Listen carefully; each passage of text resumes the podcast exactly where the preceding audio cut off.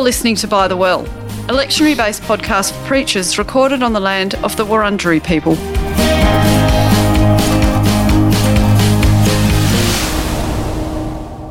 Hello, I'm Robyn Whitaker, and this is the episode for the third Sunday of Advent. And joining me today as a guest co host is the Reverend Dr. Craig Thompson. Welcome, Craig. Thank you, Robyn. Good to be here. Uh, and Craig, tell people who don't know you where you're located and where you preach. Of course. Uh, I'm currently the place minister with the congregation of Mark the Evangelist, which is the Uniting Church uh, until recently in North Melbourne. And uh, we've just recently moved to the Centre for Theology and Ministry, which is where we're recording this at the moment. Our congregation's taken up residence there for Sunday worship and a few other things. Mm-hmm. So, uh, a time of great change for us. Yeah, great. And you do preach most Sundays, don't you? It's I'm a- in the pulpit most Sundays. Yeah. Um, uh, we're generally a pretty lectionary based kind of uh, community, so these texts are what we're working on right now. Yep. Great. It's good to have you here, Craig.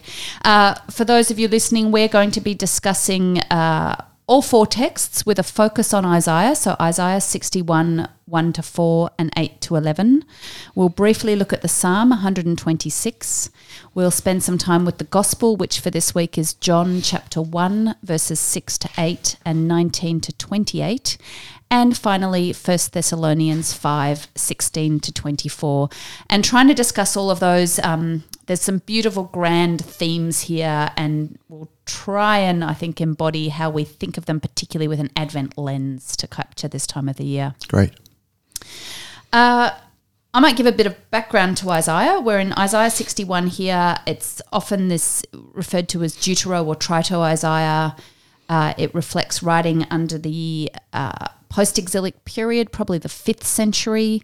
So uh, the Babylonian Empire has uh, been taken over by the Persian Empire, and under King Cyrus of Persia, Jews have been allowed to return to the land. And um, and to rebuild the temple in Jerusalem. So the context here is a time of, of kind of restoration, but the restoration has been slow and not perhaps quite as people imagined. Um, it's been hard to recapture the grandeur of the first temple and so on. And into that, we get this very famous voice verse of the Lord's Spirit is upon me as the Lord has anointed me. So, Craig, what did you notice? What do you think we need to notice in this reading? I think uh, the upon me raises the question of who is it that's speaking here? Uh, is it Isaiah the prophet? Um, presumably, to begin with, it is, but how does that uh, sort of unfold as the tradition continues to be repeated over the passage of time? And of course, a text like this pops up later on in the New Testament as well. Yep. Um, so that's there. Uh, there is the. Um, proclamation of the year of the Lord's favour, and interestingly, the day of vengeance, which uh, yeah. is a little less comfortable for us, perhaps, than the Lord's favour. Uh, mm-hmm. So, how to process that. And uh, as we look at the text, at least the selection that we have for this particular Sunday, uh, the voice shifts a little bit from the prophet, uh, presumably, if that's the me, to the Lord speaking. And so the interplay between the prophet and, and God is an interesting thing as well. Yeah, I think um, you know, a creative way preachers could enter this text or, or reflect could even be what it means for us to embody, um, you know, that God's anointed has many resonances in scriptures and famously the kings. Um, but we might say as Christians, we're all anointed by the Holy Spirit in our baptism with water and spirit. Um, what does it mean for us, both as preachers and for our communities, to embody be, be people, live out this vision of people who are anointed by God and who proclaim such things. But Indeed. yeah, yep. um, of course, yeah, as you said in, in Luke 4, Luke, Luke famously will record that this is Jesus' first synagogue sermon that's written down and where Jesus yep. will then apply this to himself. So there is a, a tradition of later prophets and then Jesus himself um, stepping in and, cl- and claiming this. Yes. Uh, what do we? Yeah, we have these pairings here. It, it's it's quite well, there's so much we could comment on. I'm not sure where to start. There's tenderness in the binding up of brokenhearted. Um, I think there's a there's a memory, uh, the freedom of captives that will be like both a very pragmatic communal memory, yeah. but perhaps also a, um, there's always a memory in these prophetic texts of what God has already done for the people. Um, and then this year of favor combined with vengeance, as if God's favor and blessing cannot come without accompanying sort of judgment and sorting out. Do you have thoughts about how we handle that language? Yeah, it's a tricky, it's a tricky thing. I mean, um, many in the church these days are at least closet universalists, if not necessarily, you know, Yeah, yeah. Uh, quite sure how to reconcile that with texts like this, which speak of vengeance. At the very least, it seems to me that acknowledging injustice does. The, the language of vengeance at least points to the fact of injustice that something has gone wrong. Um, precisely what that injustice is here is not clear. Um, previous prophets have interpreted the exile as punishment rather than infliction of injustice, for example, upon Yes. Israel. Yep. So um, it, it's not quite so much the prophets can speak with forked tongues, but sometimes, depending upon where they are, they're going to emphasize one, dim- emphasize one dimension over the other, uh, Yeah. the judgment, or, or, or, or subsequently the, the justice and the vengeance kind of thing. And it's perhaps very much a matter of what the people at the time need to hear, how they've come to understand where they're at. And uh, this is a very different space to the space of the prophet Isaiah himself, um, you know, a couple hundred years beforehand, um, Yeah. speaking to uh, Israel about, uh, well, justice in the community and the justice of God Yeah. uh, and, and the punishment, which um, is how the Assyrian catastrophe is in, interpreted. Yeah. Yes, and their own sin and need for repentance Yes. because of that. Um, Yeah. There's a s there's a slight shift here as, Yeah. as it looks to re- towards restoration and hope. I mean, it's tempting to sweep the vengeance stuff away, but it, it's everywhere, so we really have to wrestle with it. yeah, we do. We can't ignore it. Um, there's. Uh, I wonder too. In the in the previous verse, we've got a lot of scholars will note that in this this language of proclaiming freedom to captives is language that um, very strongly echoes uh, the language we see in Leviticus 25 around the year of Jubilee.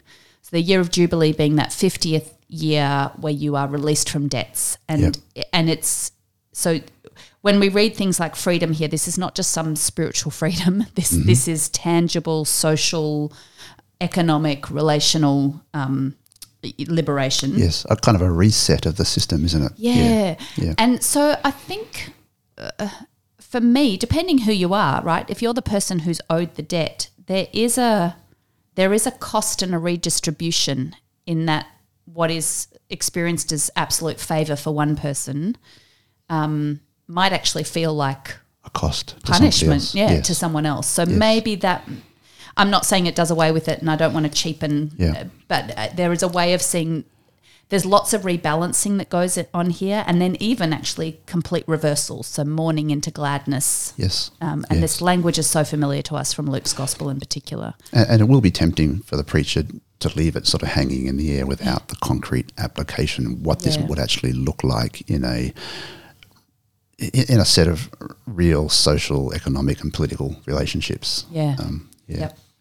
Can we? In the lectionary takes us to verse eight, where we get this "I, the Lord." So all of a sudden, we have kind of almost a God speaking through the messenger. Or um, what's the kind of image of God we get here, Craig? What, what's your sense of, um, you know, what's what's what are these words doing in terms of?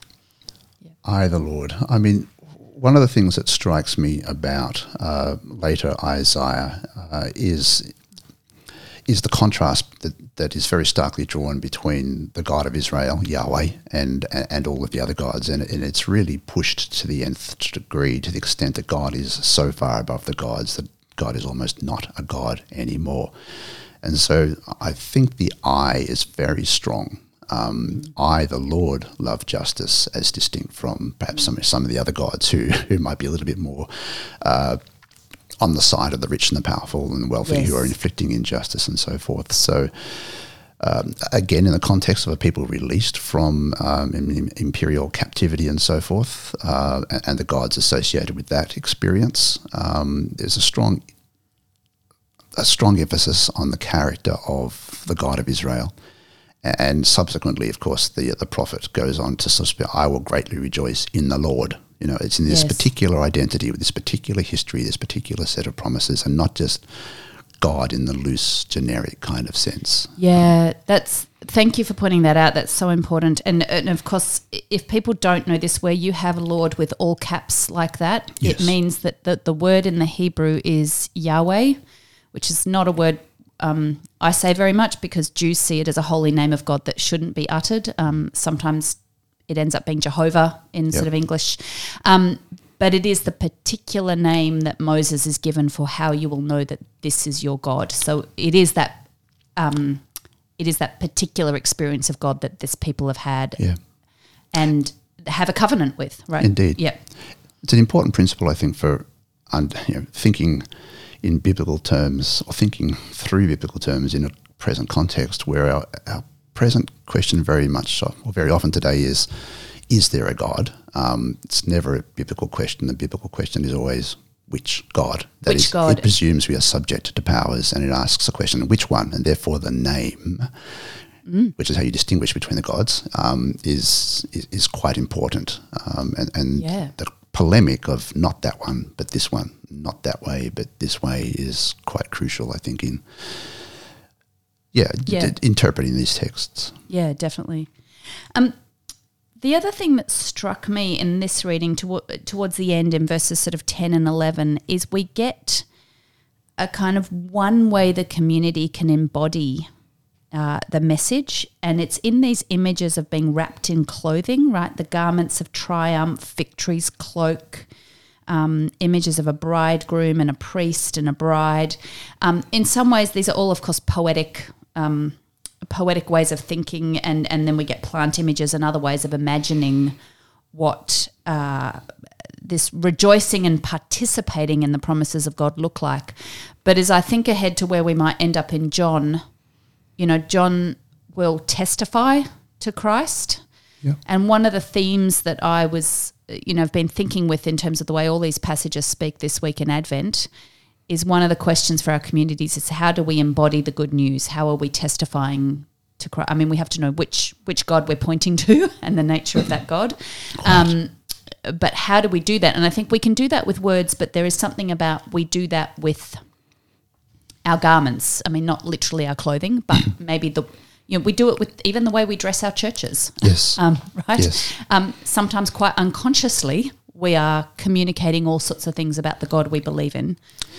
Indeed, and in fact, on a Sunday, most often I do cover myself in a garment, which Yes, is which is alb. intended Yep. to to illustrate something of just the point being made here of a, a righteousness or a standing before God, which is not just my own personal identity and history, but Yes. uh, is a participation in something else. Um, so to understand the alb, the white gown, not so much as a priestly garment that the presiding minister wears, but as a baptismal garment, the, the anointing, the covering with something else. Yeah. Yeah. Oh, that's that's really helpful because it takes me back to the the even the first verse, the spirit of the Lord is upon me. The fact we don't have an, a named prophet here. I mean, it's all under the book of Isaiah, but um, there's a certain kind of anonymity which I think the alb does, right? It says we stand in this tradition, but it's not about me, Robyn, or you, Craig, and our own particular gifts. It's it's what we've been given by God and the tradition in which we stand. Indeed, I, I yeah. like it. Anything else you want to say about Isaiah before we probably need to start moving on to the psalm? But No, look, it's. Uh, I- I've been enjoying these texts over the, the Sundays of Advent. Yeah. Uh, the, the- just the, the presentation of a God who comes in and before whom all flesh is grass and withering flowers and those kinds of things, and, and, and who, in a sense, is Lord of history. It invites us into a different perspective on what we think's happening around us. yeah.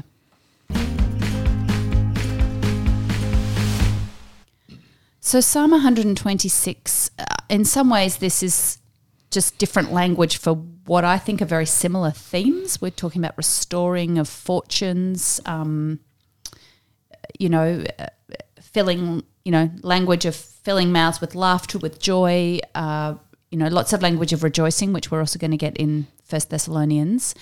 Uh, so kind of reversals, excuse me, but grounded in um, grounded in a reality that uh, this is this is not a kind of a toxic positivity as some people talk about. I've, Yes. I've got students who've come out of Pentecostal traditions who'll talk about, uh, and I'm not meaning to diss all Pentecostals here, but it can manifest as a you've always got to show how joyful and happy and blessed you are, and you can't actually turn up to work going. I'm actually just having a crap week, Yes. you know, Yeah. or I'm just so in despair about what's going on in the world or whatever. Uh, this acknowledges that there are tears and there is weeping. Indeed. Um, yes. What? Yeah, Craig. Yeah. What do you What do you notice about Look, the psalm? I, I love the sort of balance in the psalm here that, um, in fact, a little unlike the Isaiah text we've just looked at, uh, which could be read as a little bit too happy and optimistic about the future. Uh, this text begins with a remembrance. Uh, we were like those who were dreams, who dreamed so un- Yeah, so unlikely was whatever it was the blessing is that they're remembering here. And it's out of that experience of a prior ev- event of salvation that they now pray. Uh, So the prayer isn't just a prayer which leaps out of the uh, the suffering heart um, uh, and out of no no sense of who it is that's being addressed. The one being addressed here, uh, this Lord, is one that we know.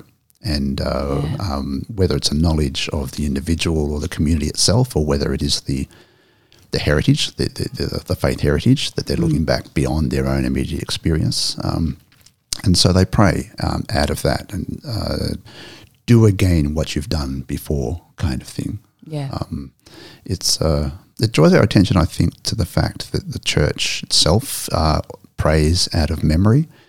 And um, for this text to pop up in this particular way at this time of the year, it, it reminds us that uh, Advent is very much a season of prayer. It's Yeah. a season of, of uh, response to what we're experiencing, which is beyond our power to change, and uh, calling out to God for uh, this this restoration. Um, uh, shouts of joy that replace the tears. yeah. And that remembering, I think, is. It, I mean, it's everywhere in our Christian tradition, right? Even if we don't always think of it in that way. I've been reading Fleming Rutledge's book on Advent, which is a sort of selection of sermons and various reflections she's done over the years. And I found it helpful when she articulated really clearly there that it, at Advent, uh, we're celebrating three things, three advents. And this word adventus in Latin is just arrival, so three arrivals. Um, one is, of course, what we are moving towards at Christmas, which can't help but dominate culturally if we're in the West, which is the incarnation of Christ, born of Mary. Um, but we constantly are celebrating the arrival of Christ that comes to us in word and sacraments every time we worship and we gather and we pray. Um, and at Advent, we're particularly asked to be mindful of the future coming of Christ, and somehow we're holding all of that together. Yep. But for me, I think being able to sit with the hope of the psalm and the hope of Isaiah, um, knowing that there is hope and restoration offered through God, God's promise is that, um, is is a promise we can be confident about, particularly because we've had the experience of the incarnation already. We've already seen what God can do when God breaks into the world. Indeed. Yeah. Yes. Yeah. And as we tell that story again, we are we are really offering an alternative narrative to the sort of stories that are being told around us, even Yeah. here and now. I mean, there are many stories. We're hearing them all over the place. They have uh, very strong and tempting, and sometimes uh, quite oppressive, you know, kind Yeah. of a um, appeal about them. But uh, here is a story which is a different way of thinking about um, how we've come to be where we are and, and what the future might look like. Yeah. Yep. Uh, okay, so should we move on to the gospel? Yep, let's do that. Did you know you could join our Facebook group By the Well for extra content and discussion?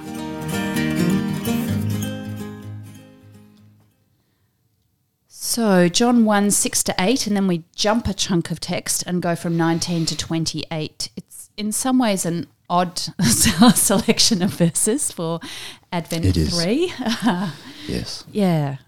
It would seem to be quite, in a, in a sense, as the lectionary sometimes is tempted to do, almost contrived, that uh, here we have one who uh, is a voice crying out in the wilderness, which picks Yeah. up uh, um, uh, the Isaiah text and so forth. So there's a strong identification being drawn between the prophet of the Isaiah text and John the Baptist here. Yep. And that's appropriate, uh, but it does, all the Christological stuff pretty much drops out, you know. Yes. Um, so it's a promise fulfillment construction, I think, that this selection gives us. Yes, but but a bit like the prophet in Isaiah, I think, um, where Jesus will point to himself embodying this more fully. Uh, there is a sense that that both John, the John we know as John the Baptizer, although he doesn't actually really, he's not called that in the Gospel of John, Yep. um, and the prophet in Isaiah sixty one are both sort of pointing to God. I think there's a commonality there about. Um, yeah, the, Indeed, I mean later on, John, he must increase, I must decrease. Yeah. Um, uh, got the contrast being drawn between different bearings of the Spirit, different anointings of the Spirit. Yeah, that's right. And it, I mean, all that stuff is quite interesting, and and uh, scholars will talk about how it it might have a historical grounding in that um, there did seem to be um, some tension in earliest Christianity around status, and that John had disciples. We get references to the Yes. disciples of John who came Yes. to the disciples of Jesus. Um, so he did have his own movement and following, and I, we see in the Gospels uh, a really clear attempt to make it to make it obvious that, that Jesus is higher. That's right. He so should John yeah. will decrease Yeah, yeah, as Jesus right. increases. That's right. Yeah. they're not rival prophets, and John knew he was pointing to Jesus. That's this right. is how this. Yeah. Um. Oh, what what do we? I, I want to just talk for, about this testimony language, which can I doesn't testimony when I hear people test giving testimony as a mainstream Protestant sometimes makes me slightly uncomfortable. I'm just going to own that. Um, but it's a cluster of terms. Witness, it's where we get the language of martyr from. Martyria is the Greek word here. And John uses this language over 40 times in his gospel. So, um, testifying, testimony, it's what John the baptizer does, it's what Jesus does, um, always pointing, you know, John points to Jesus, Jesus points to the one he calls Father. Um, and I think it does beg the big question. You know, one obvious theme to preach this week for preachers would be how do you know? In fact, if if you're like a lay preacher and pre- constructing a whole sermon seems like too much work, or whoever you are, just giving a faith testimony this week would be a very powerful thing to do. It right? would. It speaks about the advent of God in my particular experience. Yeah, that's and right. um, there's that can be very edifying, very encouraging for, uh, for others uh, just to reflect upon their own experience a- Yeah. and, and how significant the actual existential relationship to God is Yeah. uh, above uh, liturgical practice or um, highfalutin theology, the sort of things we sometimes we tie ourselves in knots around. Yeah, yeah, that's right. but um, the presence of heart, uh, Yeah. the significance of heart, uh, uh, not just overhead, but uh, alongside other elements of what it means to be human um, before God. Yeah. I think I think that would work. And then, of course, the challenge to our congregations is is also how how are we testifying, whether that's with our words or our deeds or our you know clothing, to pick up that theme from Isaiah. Um, how are we pointing to Jesus? And if we're communities that don't point to Jesus Christ, what are we there for? Yes. Right. Uh, Yeah. You know, it takes us back to some really basic questions around identity. I think. It does. Um, you just prompted for me a thought about what it means to point to Christ. I've just been looking at Yes. this 26th verse of the, Okay, the selection. yep. And uh, so, John, you know, um, why are you baptizing? Is the question put to John here. He responds, I baptize with water, and continues on. Now, in Advent 2, John says, I think it's in the Mark text, I baptize with water, but the one who comes will baptize with the Holy Spirit. So the gospel is the gift of the Holy Spirit. The contrast is between just mere water and the gift of the Yeah. Spirit. Yep. John has tweaked that, assuming Mm. he's looking at a similar sort of text in the background somewhere. I baptize with water, but among you stands one whom you do not know. Um, I'm not worthy to untie the thong of his sandal. And I hadn't Yeah. thought about this until I just a conversation a moment ago Yeah. about that the God who is bigger than all the gods. Um, the one to whom Paul John points to is kind of hard to point to. You don't know who he is, and, and he's bigger than um, you can imagine. And I'm not worthy to untie the thong of his sandal. So there's a bit of the vision of God of Isaiah sneaking in to the identity of Jesus here. And, and John's Jesus, the, the evangelist John's Jesus, is a slippery, hard to pin down, all over the place kind of character. You know, Yeah, he never answers yeah. the question that gets asked, and he has all these big I ams, which resonates with the Old Testament name for God I and am, so yeah, forth. So there's a sense in which the very simple historicity of this conversation between John and uh, his Jewish interlocutors. Um, it, it looks simple, but all the Christological stuff that's been dropped out about word and so forth um, in this Yeah. passage is the big stuff that really can't quite be contained by the, the history Yeah. and the conversation. Yeah. Yes, and of course we, we start with the image of light and darkness, which we've got a little of in, in the, this cluster of verses. Um, so the one he points to is light that shines in the darkness and cannot be overcome. Like what you know, in, in one ways it's a simple image we can imagine, but also what does that mean? Yep.